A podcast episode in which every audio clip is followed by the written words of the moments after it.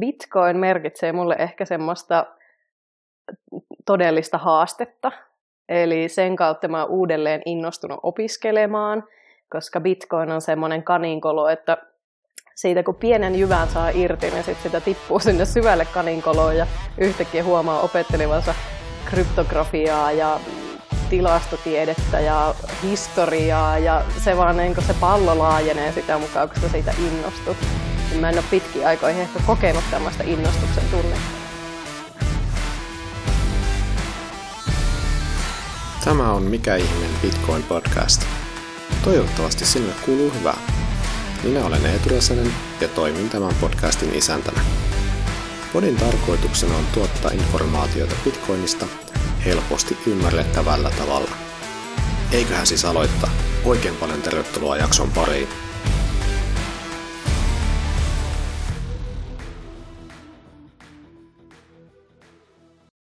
Tervetuloa Oona Podiin. Mahtavaa saada sut vieraaksi. Kiitos kovasti kutsusta. Mitä sulle kuuluu?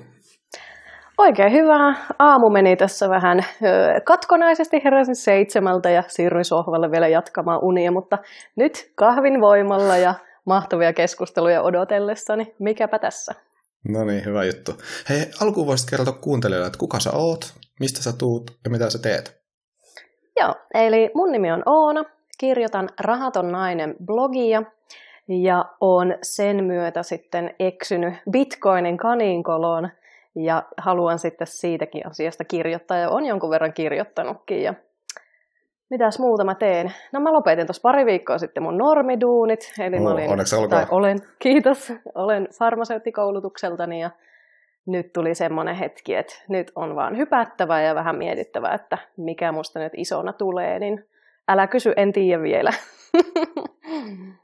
Mä oon miettinyt noita samoja kysymyksiä. Olen vielä toistaiseksi päivätöissä, mutta niin paljon veri vetäisi muualle tekemään omia juttuja, että se on tosi paljon niin kuin tää jännittää ottaa se loikka, ja sen takia arvostan, että olet ottanut sen nytten.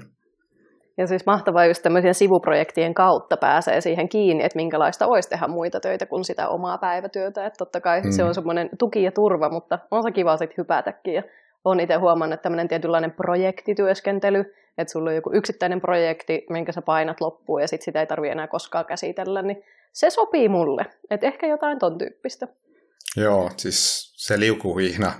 Se on jotenkin silleen, mitä niin kun, sitä on niin kun alalla kuitenkin, että itse on IT-alalla ja sitä liukuhihna-hommaa on ja se alkaa niin kun puuduttamaan. Ja sitten se, että niin kun teet töitä sen kuukausipalkan vuoksi ja sitten olet jo periaatteessa kuluttanut sen etukäteen, niin se tällainen hamsterin pyörässä, se on vähän silleen, jota nyt on karstahtanut jo pidemmän aikaa, että haluaisi tehdä sitten omia hommia, omia projekteja ja niin kun en kartasta työntekoa, vaan haluaisin tehdä sitä itselleni. Se on ehkä se, mikä on niinku muuttanut nyt itteeni ja omaa ajattelua tässä viime aikoina. Kyllä, just näin. Teet semmoisia asioita, mistä saat itsellesi virtaa ja pystyt auttamaan muita. Niin se on, mutta askel kerrallaan. Näinpä. Hei, sit tiukka kysymys. Mitä raha merkitsee sinulle? Ensimmäisenä tulee mieleen vapaus ja ehkä semmoinen itsenäisyys voisi olla toinen sana, mikä tulee ensimmäisenä mieleen. Raha on hyvin pitkälti mahdollistaja, että just tämmöinen niin kuin töitten lopettaminen esimerkiksi ja vähän tämmöinen niin kuin tuuliajolla oleminen, että mitä sitä tekisi ja ideoiden pallottelu, niin kyllä se on, niin kuin, raha on mahdollistanut sen ja se ajattelu, että mitä se raha tuo minulle. Että se tuo tällä hetkellä mulle enemmän arvoa, kun se on tuolla pankkitilillä tai sijoituksissa kasvamassa, kuin että mä tuhlaisin sitä tuolla maailmalla. Hyvä vastaus, kiitos. Laasisiltana sitten, että mitä sitten Bitcoin merkitsee sinulle? Mä mietin pitkään, että mitä se on, kun se on hirveän vaikea ehkä sanoin kuvailla, mutta Bitcoin merkitsee mulle ehkä semmoista todellista haastetta. Eli sen kautta mä oon uudelleen innostunut opiskelemaan, koska Bitcoin on semmoinen kaninkolo, että siitä kun pienen jyvän saa irti, niin sitten sitä tippuu sinne syvälle kaninkoloon ja yhtäkkiä huomaa opettelevansa kryptografiaa ja tilastotiedettä ja historiaa, ja se vaan niin kun se pallo laajenee sitä mukaan, kun sä siitä innostut.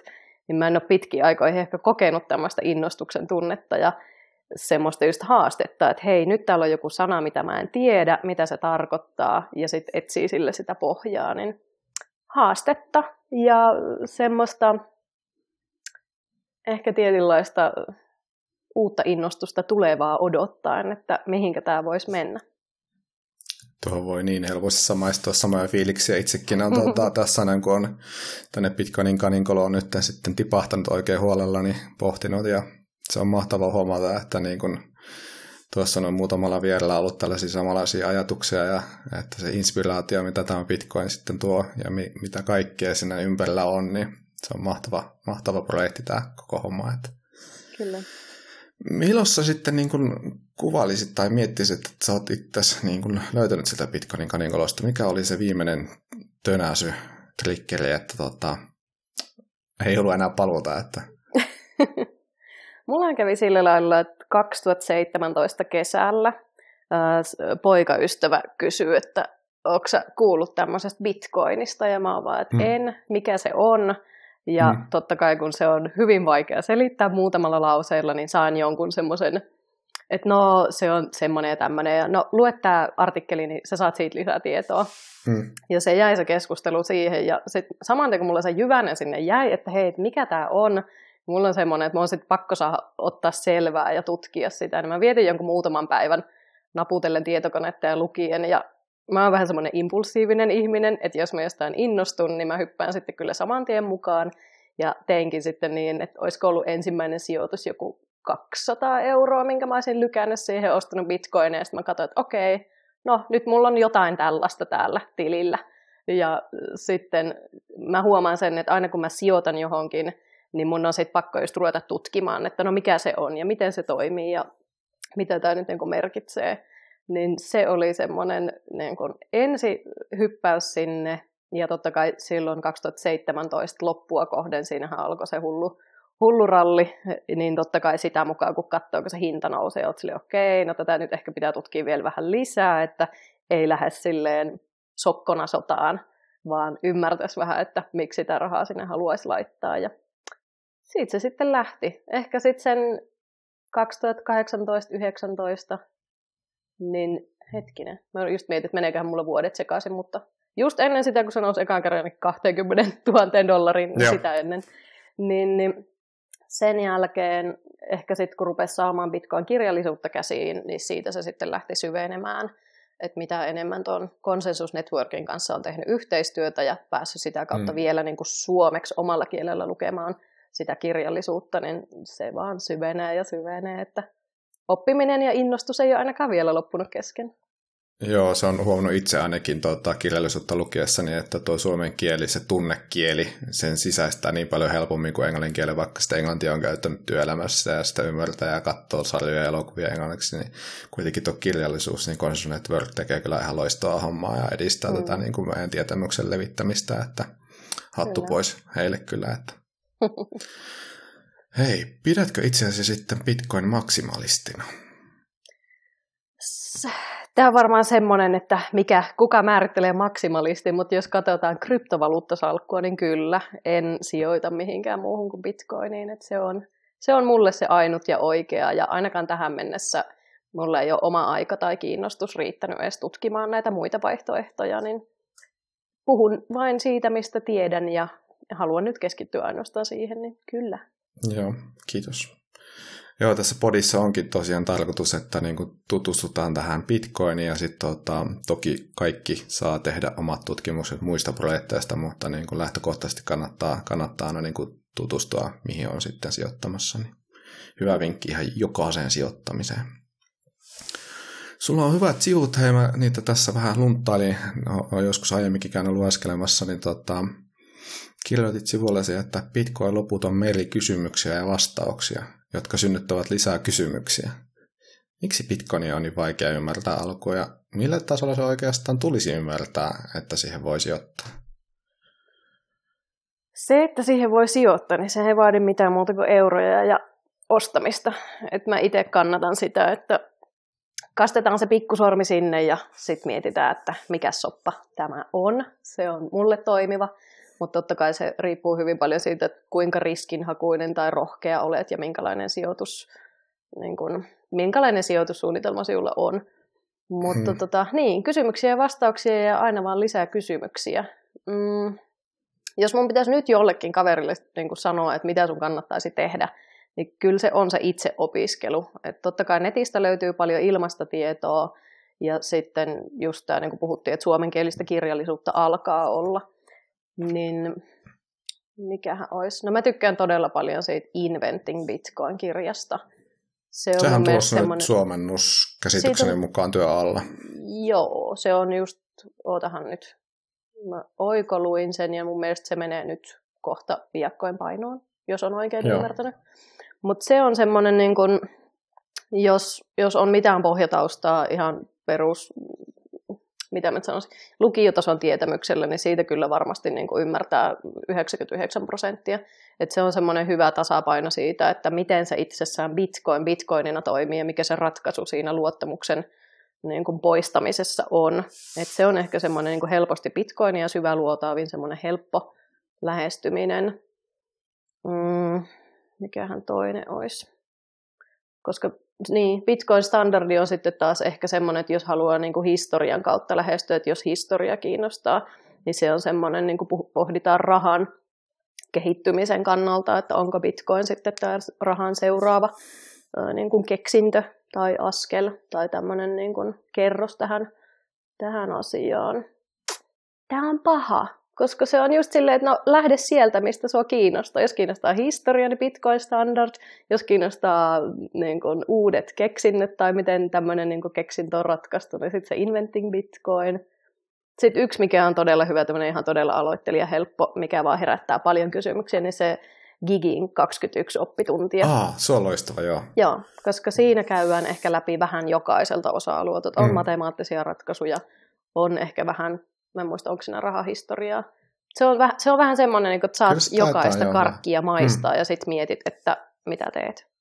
Joo, se on sellainen hyvä, että sitä ei tarvitse ahamia tuolta kerralla, että siinä on hyviä tällaisia lyhyitä pätkiä ja tarinoita, niin suosittelen kyllä kaikille. Ja vaikka toi Bitcoin-standardi itselle onkin se ehkä rakkain, niin mä nyt menin antaa yhdelle no-coinerille sen, että luen jossain vaiheessa tää vaikka sitä raha-aspektista, mutta mä vähän epäilen, että tuollainen 400 sivun e-posi niin ei välttämättä ole se ensikirjana, mitä kannattaa sitten suositella sukulaisille ja muille, jotka on, mahdollisesti olisi niin kuin siinä vaiheessa, että voisi sitten kiinnostaa selvittää, mitä Bitcoin on. No oli hyviä, mä voin laittaa tuohon kuvaukseen nuo kirjat. Joo. Pääsee sitten niitä tilailemaan tuolta Consensus Networkista. Yksi tällainen ennakkoluulo, pakko myöntää, että se oli itselläkin tosi vahvasti jossain vaiheessa, ennen kuin sitten otti selvää Bitcoinista, niin että tuleeko ymmärtää koodausta, että voi ymmärtää Bitcoinin? Ei. Mä tykkään kyllä, haluaisin oppia koodauksesta, mutta en ole koskaan tarvinnut koodia ymmärtääkseni Bitcoinia. Että totta kai niin kun sillä koodilla on rakennettu näitä tiettyjä toimintoja sinne tai niin kun sinne Bitcoin-teknologian sisälle, mutta se on kuitenkin ehkä enemmän se ymmärrys vaan, että mitä ongelmia on ratkaistu ja ne pystytään selittämään ihan vaikka tälleen, että jos minä haluan lähettää sinulle Bitcoinia ja mä en tunne sua, niin mitenkä se teknologia toimii, että meidän ei tarvitse tuntea tai meidän ei tarvitse luottaa toisiimme. Että se mun mielestä pystytään hyvin niin kuin arkikielellä selittämään, että miten se homma toimii. Ei tarvitse osata mitään if, then, that juttuja. Että pärjää ihan tämmöisellä maalaisjärjellä. Kyllä, kiitos vastauksesta. Toi on itse asiassa, kun olette joskus miettineet, miten tuon selittäisi tuon Bitcoinin lähettämisen vaikka niin kuin toiselle henkilölle, niin se osoite on aika sellainen, niin kuin, no se ei ole minun mielestä kovin helposti lähestyttävä, ja sitten miten se sitten tällainen iäkkäämpi ihminen sitten osaa kirjoittaa, ja siinä se typotuksen riskiä, että tämä turvallisuus on sitten ehkä ensimmäinen aspekti, jota yrittää sitten niin kuin tuttavillekin sitten kertoa, että on tapoja ostaa suomalaista pörseistä, jotka sitten myös voivat ylläpitää niitä bitcoineja, että ei ole välttämättä aina heti ensimmäisenä mennä sinne syvään päätyyn. Ja sitten kaikkia tietää heti kerralla, että voi aloittaa pienistä pein. Sitten kyllä. Se muutama Twitter-kysymys tullut, ja tämä on osittain vähän jo tuossa sivuttiinkin tätä, mutta mitkä ovat yleisimpiä virheitä, joita aloittelijat tekevät Bitcoinin liittyen ja miten ne voisi välttää? No, yksi yleinen on tietenkin se, että ei uskalla aloittaa. Se on ehkä se suurin. Et se ei ole semmoinen suuri musta monsteri, jota tarvitsisi pelätä. Et se voi just laittaa sen pienen määrän ja katsoa ja opiskella sitä kautta. Mutta mikä olisi opiskelijan? No yksi olisi ainakin semmoinen, että ei ole selvittänyt sitä omaa niin kun, talouttaan, niin kun, pohjatalouttaan. Jos ajatellaan sekin niin kun lähtölinja, mistä mä oon innostunut Bitcoinista alun perin, on taloudellinen riippumattomuus. Ja siinä tavoitteena on mahdollisimman paljon säästää ja sitten sijoittaa ne säästöt ja loppujen lopuksi elää niillä sijoitusten tuotoilla. Ja se kaikkihan lähtee siitä, että sä tiedät, että mikä sun taloudellinen tilanne on, paljonko sulla on velkaa, paljonko sulla on tuloja ja mitkä ne menot siihen on. Ja se menojen karsiminen ja sitä kautta se niin kuin ylimääräisen säästön saaminen. Niin ehkä ihan tämmöinen, että jos sulla on budjetti jo valmiiksi tiukilla, niin aloitat miettimään siitä, että onko siellä löysiä, mistä löysiä voi ottaa ja laittaa ne sinne sijoituksiin. Ja sitten se, että ei anna sen niin kuin FOMOn, eli fear of missing out, antaa ottaa liikaa valtaa, että jos kaikki ympärillä kouhkaa jostain, niin ota askel taaksepäin, mieti rauhassa ja sijoita sen verran, kun itse olet niin kuin turvallisin mielin pystyt sijoittamaan. Et ehkä tämmöinen niin kuin maltti on valttia, mutta koskaan ei pidä niin kuin jarrutella liikaa. Et rohkeasti mukaan vaan ja semmoisella järkevällä idealla. Et mun mielestä todella hyvä esimerkki on just tämä, että sä pystyt tiettyjen pörssien kautta kuukausi sijoittamaan bitcoiniin. Niin se on semmoinen, että jos sua ei asia hirveämmin kiinnosta, mutta haluat laittaa itsesi osittain likoon, niin laitat sen kuukausisäästösopimukseen ja annat sen homman rullata. Ja opiskelet sitten, jos asiasta kiinnostut. Mutta näkisin, että jos yhtään rahallinen tilanne antaa periksi, niin kyllä sinne pieni positio kannattaa laittaa ja katsoa sitä kautta, että innostuuko enemmän. No joo, mä oon ihan samaa mieltä, että melkein tässä maailmantilanteessa on isompi kannanotto olla omistamatta bitcoinia kuin omistaa sitä edes hiukan. Esimerkiksi 1% omasta varallisuudesta, mutta kaikki tekee toki omat sitten päätöksensä. Yksi asia tuosta, mitä kerroit, niin ainakin itselle just toi Bitcoin on oikeastaan opettanut minulle säästämisen uudelleen.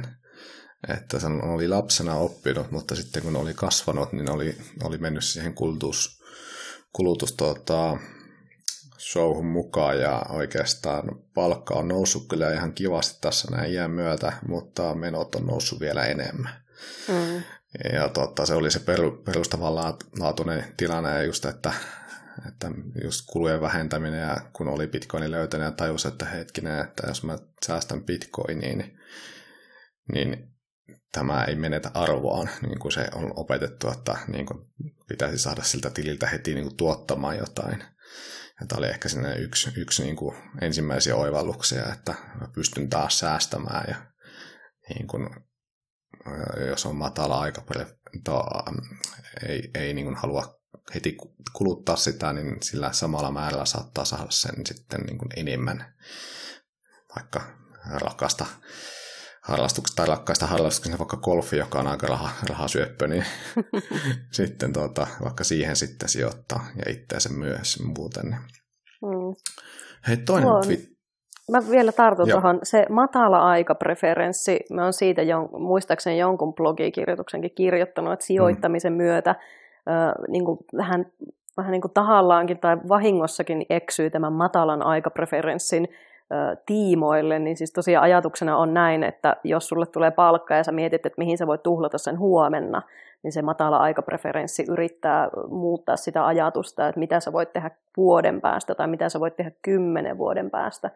Niin se on mun mielestä mielenkiintoista just vaikka tuon farmaseuttialan kautta, että ennaltaehkäisyä terveydenhuolto, että jos sä nyt syöt ja liikut terveellisesti, niin sun 10 vuotta, niin kun 10 vuotta myöhemmin sun vanha kehosi kiittää siitä. Niin se on ehkä ollut mulle semmoinen niin kuin mielenkiintoisin aspekti, mikä on vahvistunut sijoittamisen myötä, mutta vielä enemmän ehkä bitcoinin myötä. Että pystyy ajattelemaan, että entäs jos sitten niin kuin tuleville sukupolville ja mitä se tarkoittaa sitä seuraaville. Niin se on hyvin mielenkiintoinen just tuo tuommoinen kulutushysteriasta niin kuin irrottautuminen. Niin se on ollut kyllä niin kuin todella vapauttavaa ja se on toisaalta todella harmillista katsoa nyt niin kuin vierestä ihmisiä, jotka juoksee tuolla silleen, että löysin tämmöisen ihanan uuden kesämekon ja sulla on 10 mekkoa siellä kaapissa, käytä niitä. Että totta kai jokainen tekee tavallaan, mutta semmoinen askel taaksepäin ja miettii, että mikä oikeasti tekee ihmisen onnelliseksi, niin ne on yllättävän yksinkertaisia asioita. Kyllä, hyviä pointteja. Toinen Twitter-kysymys on tällainen kuin, käsittääkseni bitcoinia voi käyttää melko lailla anonyymisti. Kuitenkin Euro-lehdistä saa välillä lukea, että poliisit on jonkun rikollisen tai ryhmän bitcoinien jäljellä. Eli voisitko hieman selittää anonymiteetistä bitcoinien maailmassa? Nyt ehkä mennään mun ymmärryksen ulkopuolelle. Kysytkö joltain muulta tämän? Mä ymmärrän sen perusajatuksen, että sä pystyt... Kaikkihan, mikä Bitcoin-lohkoketjuun kirjataan, niin se on kaikkien saatavilla, koska se on se ajatus, että se on avoin tilikirja, jota jaetaan kaikille. Niin sitä kautta pystytään niin kuin seuraamaan. Esimerkiksi nyt oli just vähän aikaa sitten joku kryptopörssi, oli muutama vuosi takaperin niin kuin NS-varastettu ne rahat, sieltä saatu ne hakkeroitua. Ja sitten nyt vähän aikaa sitten ne rahat oli ensimmäistä kertaa liikkunut tililtä toiselle. Niin pystytään tämä liike totta kai näkemään, mutta sitten se, että kuka sen tilin omistaa ja missä se tilin omistaja asuu ja muuta, niin ymmärtääkseni näihin sitten löytyy kyllä ratkaisuja, että pystyy olemaan niin kuin vähemmän tunnistettavissa. Tuohan oli hyvä vastaus. Ihan niin. Oikealta henkeltähän mä kysyin. Tämä oli just sellainen helposti ymmärrettävä vastaus. Ja niin. Jos vähän jatkan tuohon niin, ja tuohon ajatukseen, niin just seteleissäkinhän on kyllä se koodi, mutta kuinka moni katsoo kaupan kassalla, että onko se niin kuin likainen euro niin sanotusti, niin. Että onko se käyty just ryöstämässä vierestä Alepasta ja viety sitten R-kioskille niin kuin, ja laitettu kiertoon, että Bitcoinissahan se on paljon helpompi just sieltä lohkoketjusta katsoa niitä toimintoja niin kuin jälkijättöisestikin, jos tiedetään, että tämä on nyt väärin keinoin hankittu, niin aika pitkällekin taaksepäin ja vaikka olisi sitten näitä mikseli-coinsoineja käyttänyt, niin niissäkin osittain jonnekin asti varmaan päästäisiin kuitenkin että selvittämään sitä haaraa. Joo. Mutta... Ja ehkä tuosta just ajatuksena vaikka tämmöinen, että ajatellaan, että tulli otti haltuunsa jotain tämmöisiä niin kuin huumekauppa-bitcoineja, niin se, että siinä vaiheessa kun tulli myy ne bitcoinit eteenpäin, niin sehän on just se niin sanottu vitosen seteli, että kukaan ei tiedä, missä käsissä se on ollut, mutta se on edelleen se vitosen seteli ja sillä pystyy edelleen ostamaan. Ja sama homma tässä bitcoinissa, että sitä tiettyä bitcoin tai sitä tiettyä satosimäärää, niin ei sitä niin kuin voida sanoa, että tämä on nyt likaista rahaa ja älä koske tähän, vaan sitten se kiertää tuonne takaisin, mikä se nyt sinne valuuttajärjestelmään tai sinne linkoon. Linko on hyvä vertauskuva. Tiedätkö sä muuten noista tullin bitcoineista, että jossain vaiheessa oli julkisuudessa, että he ei uskalla myydä niitä, kun ne voi päätyä takaisin rikollisten käsiin. Mä olin silleen, että ootteko te ottanut oikeasti selvää, että mä en edes lue, että se oli joku likkiotsikkoja selkeästi, ja en lähtenyt sitten kahlaamaan sitä, mutta onko sulla mitään niin kuin tietoa, että onko heillä hallussa vielä? Mä en itse asiassa tiedä, kun mun mielestä siinä oli vaan keskustelua, että kuka siitä nyt päättää, että myydäänkö ne vai ei. Mutta sitten, että onko ne myyty, niin en osaa sanoa. Joo. Se on ihan mielenkiintoista, että jos heillä olisi kuitenkin joku ottanut selvää ja saanut sitten iskoistettua, niin heillähän arvonnousu on ollut aika merkittävää niin. Sitten siitä takavarikosta. Että, kyllä. toivottavasti joku kuuntelee heilläkin ja ottaa sitten selvää noista asioista. Kerro hei sun sijoitusportfoliosta. Sä vähän sivusit kryptoissa, sä oot niin kuin all in Bitcoinissa, mutta onko sulla jotain muuta mihin sä oot niin kuin hajauttanut sijoituksia? Joo, mulla löytyy osakesäästötili, mulla löytyy arvo-osuustili ja sitten mulla löytyy niin kuin ne bitcoinit. Mitähän mä sanoisin? Jotain ETF:ää löytyy, ihan tämmöistä niin kuin taitaa olla just tämmöinen niin kuin taloudellisen riippumattomuuden niin perus kuin olla ja voi, että tämmöinen maailmanlaajuisesti hajautettu, muistaakseni joku SRI ETF, eli tämmöinen yrittää olla jotenkin nyt parempi ihminen se ETF, en ole ihan varma siitä. Ja sitten mulla on osakesäästötilillä, siellä nyt löytyy yhtä kanadalaista firmaa ja sitten muutamaa suomalaista ihan niin kuin osinkoja maksavaa firmaa, että taitaa olla yksi kasvuyritys. Mutta hyvin tämmöinen niin kuin sillisalaatti, että mulla on aikanaan ollut enemmänkin niin kuin osakepositiota, mutta mä möin ne pois. Ja sitten mulla oli osakesäästötili, kun toi, sano nyt, aspitili. Mutta sitten mä jossain vaiheessa totesin, mulla on siis aspitili ollut 2 kertaa jo, ja ensimmäisellä kerralla mä astin sillä aspitilillä moottoripyörän. Ei ollut hirveän hyvä sijoitus tälle rahallisessa mielessä, mutta hyviä muistoja. Ja sitten tämä toisen kerran, kun mä laitoin aspitilin pystyyn, niin sitten jossain vaiheessa mä tajusin, että en mä tuu sitä asuntoa nyt koskaan ostamaan. Et mä oon ihan tyytyväinen vuokralla tai vähän tämmöisellä niin kuin vapaammalla ajatuksella, niin sitten sijoitin nekin rahat.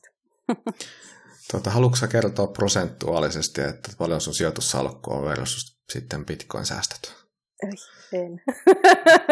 Ei tarvikaan. Mä ajattelin jo, että se joillekin jotenkin kiinnostaa varmasti toikin, että minkälaisella allokaatiolla on. Että, kaikki puu sen verran, mitä...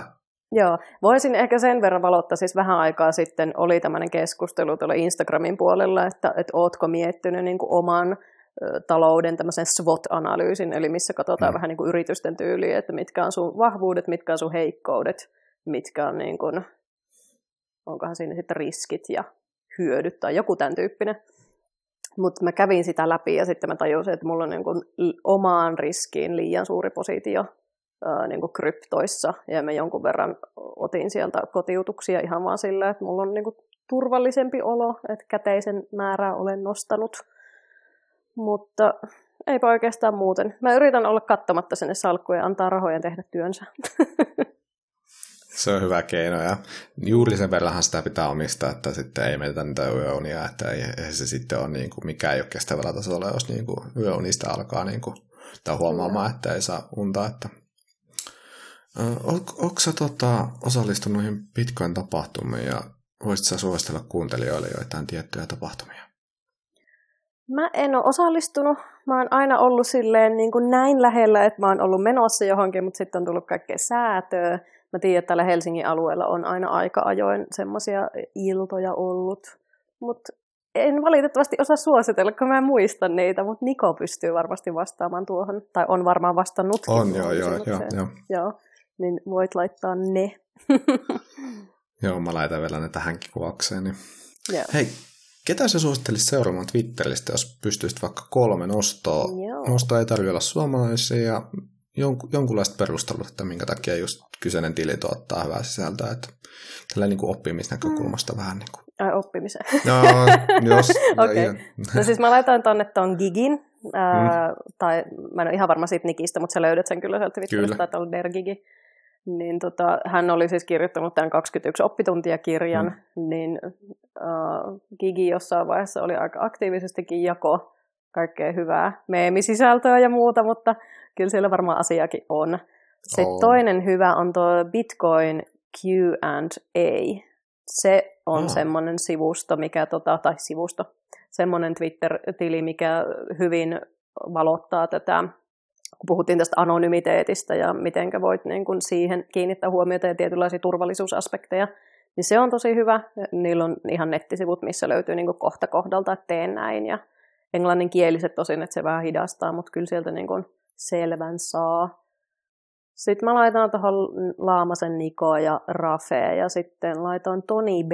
Profeetta. Mä en tiedä kuinka aktiivinen on nyt viime aikana ollut, mutta ainakin jossain vaiheessa sieltä tuli tosi hyvää semmoista aloittelijaystävällistä, ihan selkeäkielistä Bitcoin-asiaa. Joo, mä laitan nuo kaikki tuohon kuvaukseen. Pitää kysyä itse asiassa tuo Q&A-profiili, että se oli mulle uusi ihan täysin. Se on tosi hyvä.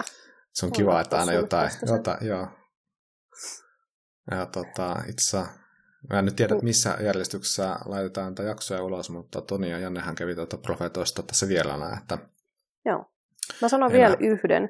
Tällainen kuin Katie, The Russian, niin Bitcoiniin liittyviä asioita, mutta sitten myös tämmöistä tietynlaista niin kuin maailmanlaajuista vapautta. On hirveän vaikea selittää, mutta käy katsoa. Käyn katsoa, kyllä joo. Hänkin on uusi mulle ehtoa tai ei ole omassa kuplassa niin sanotusti, että olen yrittänyt nyt paljon muokata sitä, että saisi sitä Twitteristä myös sellaisen niin kuin Bitcoin tällaisen tietolähteenä toimivan sosiaalisen alustan, että se oli jossain vaiheessa hyvin paljon täynnä kaikkea urheilua ja muuta sijoittamista, niin sitten se ähky, kun yleensä löytää sitä mielenkiintoista sisältöä, niin sillä on tämän tuonut tähän näin kysymykseksi kaikille vieraille, ja kaikilla on aina yleensä ollut joku hyvä uusi nosto, niin sitä saa sitten aloittelijat muodostettua ainakin tälle alkuun hyvää Bitcoin-Twitteriä. Kyllä. Hei, jos kuuntelija haluaisi laittaa sulle kysymyksiä, niin mistä sut tavoittaa? Nettisivu on ehkä kaikkein helpoin, rahatonnainen.com. Sitten mut löytää Twitteristä, r-nainen, ja sitten mä oon Instagramissa rahatonnainen.com. Mutta jos kysymyksiä haluaa laittaa, niin löytyy nettisivuilta toi sähköposti, voi ihan suoraan sinne laittaa, jos on jotain. Ja jos en osaa vastata, niin voin sitten aina vinkata, että kenen suuntaan kannattaa ottaa yhteyttä. Et kyllä siellä niin kun kysymyksiin löydetään vastauksia ja niitä kysymyksiähän riittää. Niitä riittää ja mä laitan nuo osoitteet tuohon kuvaukseen, niin sitten kuuntelija voi siitä ne nappasta ja laitella kysymyksiä tulemaan. Hei, viimeinen kysymys. Oletko sinä Satoshi? En. Voi kun olisinkin, mutta en omista niin hienoja aivoja. Voin vain ihailla Satosin työtulosta. Kyllä samaa mieltä. Taisi tulla eilen 10 vuotta täyteen siitä, kun hän tälleen niin kuin julkisuudesta, voiko sanoa, käyttää tällaista sanamuotoa, niin poistui. Että ainakin eilen oli Twitterissä paljon sitä, että kiitoksia tällaisia viestejä, että poistui sitten. Että joo, kyllä se on mun mielestä iso juttu, että poistui. Ja jotenkin musta on mielenkiintoista aina niin kuin yrittää ymmärtää tämmöiseen niin kuin tietynlaisten, niin kuin, en mä nyt sano nero, mutta tämmöinen, että jos aivot käy pikkasen eri taajuudella, niin sitä on todella mielenkiintoista yrittää miettiä, että miten se on päätynyt tähän ratkaisuun ja kauanko se on käyttänyt siihen aikaa ja minkälaisilta pohjilta se on nämä ratkaisut tehnyt.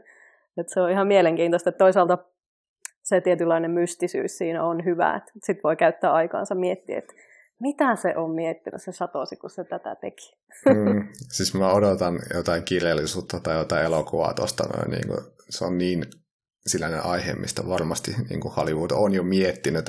En voi väittää, että olisin ensimmäinen, joka tätä miettii. Ja muistaakseni Nikokin sitä jossain mediassa on sanonut, että niin kuin sitä tulee kyllä varmasti mahtavia elokuvia joskus sitten meille katsottavaksi. Ja hei, mutta Oona, loistavaa, että tulit vieraaksi.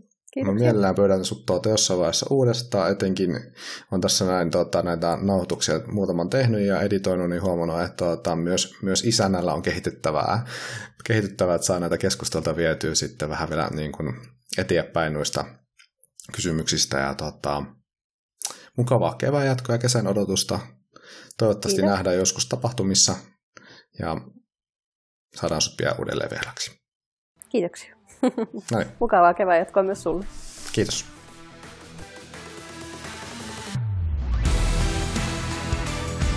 Iso kiitos, että kuuntelit jakson. Kaikkien jaksosta tykänneiden, somessa jaksoa jakavien ja tai arvostelun jättäneiden kesken arvotaan Bitcoin-standardikirja. Muista merkitä julkaisuun Mikä ihmeen Bitcoin-tili mukaan, että osallistut arvontaan. Arvontaan osallistumisen takaraja on seuraavan jakson julkaisun ajankohta. Ja vielä kerran kiitos, että olit mukana.